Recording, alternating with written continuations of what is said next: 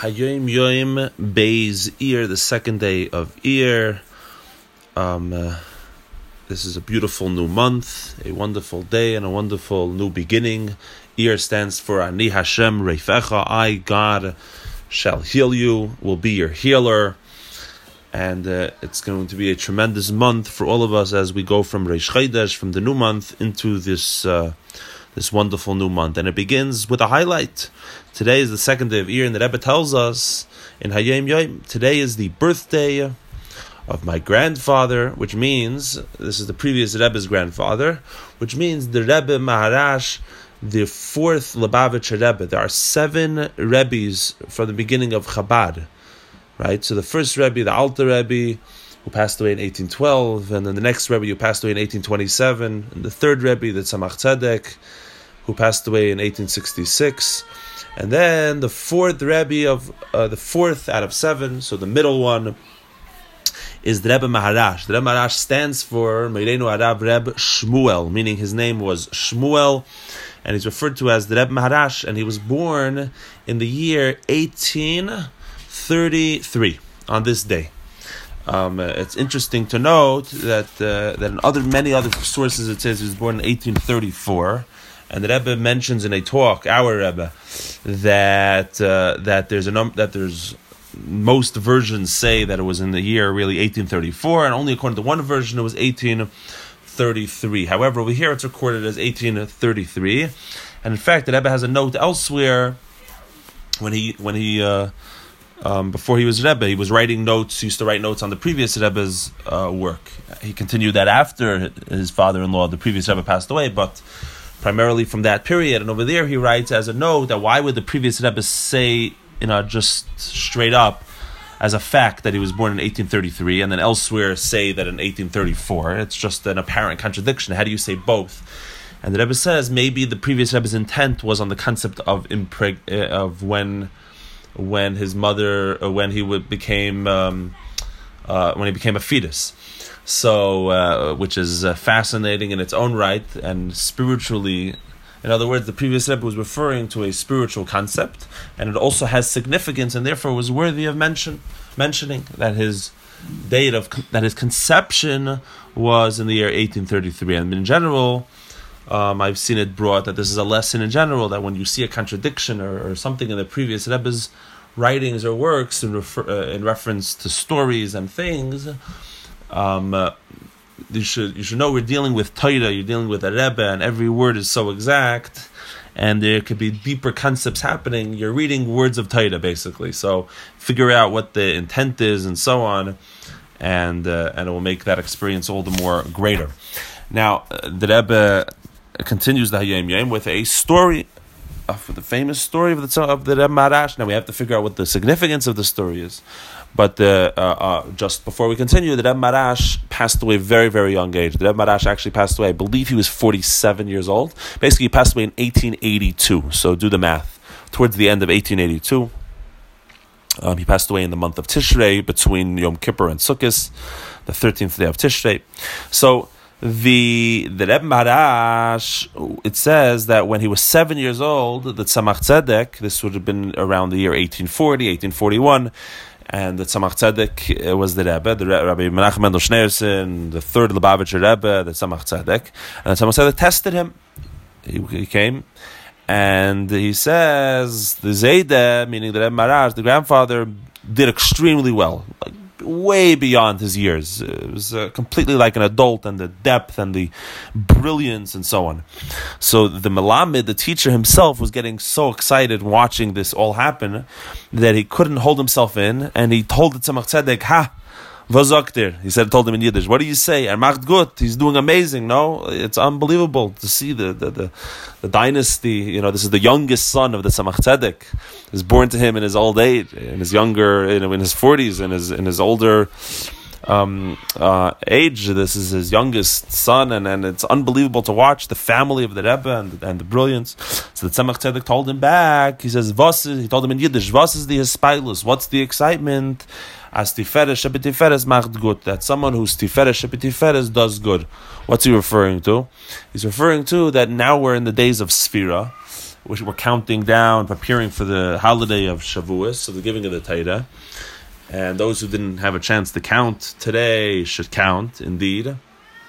And uh, today is the 17th day of the Omer, so make that declaration that today is the 17th day of the Omer, which is two weeks and three days in the Omer, and you'll have fulfilled the mitzvah. And every day of these 49 days, as we prepare for Shavuos, we're actually working on a different emotional uh, characteristic trait that we're supposed to be working on and changing ourselves for the better and making ourselves fit and worthy for the moment that we receive the Torah. And the the trait that we work on on today and Beis Nisan, the the Beis Iyar, the day that Reb Marash was born, was Tiferes Tiferes. As he said, what is so surprising? Tiferes Tiferes. Now Tiferes Tiferes, literally Tiferes means beauty. In Kabbalah, there's the ten sfirot within the emotion, and the ten sfirot begins with three intellectual properties. That's Chochma, Bina, Das, Chabad, and then there's uh, three primary emotional attributes, and that's Chesed, Gevura, Tiferes. So we're going, we're in Tiferes, Shabbat Tiferes. So uh, Chesed is kindness, Gevura is, uh, is, is is strength, um, um, but it it could it could it means severity, it means um, discipline, right? The opposite of kindness of and uh, which is followed by Tiferes. Tiferes literally means beauty. One of the reasons why it's called beauty is because it, it combines kindness and Gvura together. And when you have more than one color, you have the, the, the, property of bringing things together. That's called Tiferes. That's a very beautiful thing, but it's also considered much deeper. Um, in, in, in terms of raw emotion, Tiferes would be associated more with compassion, right? So there's a big difference between love and compassion and and even gvura. So just uh, like where do you see the combination, for example, in compassion between those two? Because gvura doesn't see a problem. In, in, I'm sorry, chesed from the from the perspective of kindness, everyone deserves to get you know whatever is being given. Everyone everyone is worthy. It doesn't see the fault so much because it's very kind. Gvura is very strict. It's very uh, exacting. You know, do you deserve it? Don't you deserve it? Everything is it's justice. You know, it's right and wrong. That's gvura. But Tiferes sees both perspectives because uh, compassion doesn't not see the problem. On the contrary, uh, it actually says that you're actually not worthy not worthy, but yet it comes to the conclusion to give it to you anyways because out of compassion and it's and it's even greater. The fact that you're not worthy makes it makes it even sadder on you. How sad is it, you know, um, uh, to, to to be you? There's a famous story of the Rebbe Rashab. This would be the fifth Lubavitcher Rebbe, the one after the Rebbe Maharash. That in the Talmud it says that you're not allowed to have compassion on a shoteh. Right? It means there are people who are acting like idiots, and you're not helping them by being compassionate on them. It's a terrible thing. The Gemara says it's a very famous concept. It's a discussion for another time. It's forbidden to have compassion on such a person. So the Rebbe Rashab said once, it's very humorous, but it's very profound. He says, What a rachmanis, how sad, how much compassion you feel for a person who even the Torah says you can't have compassion on them.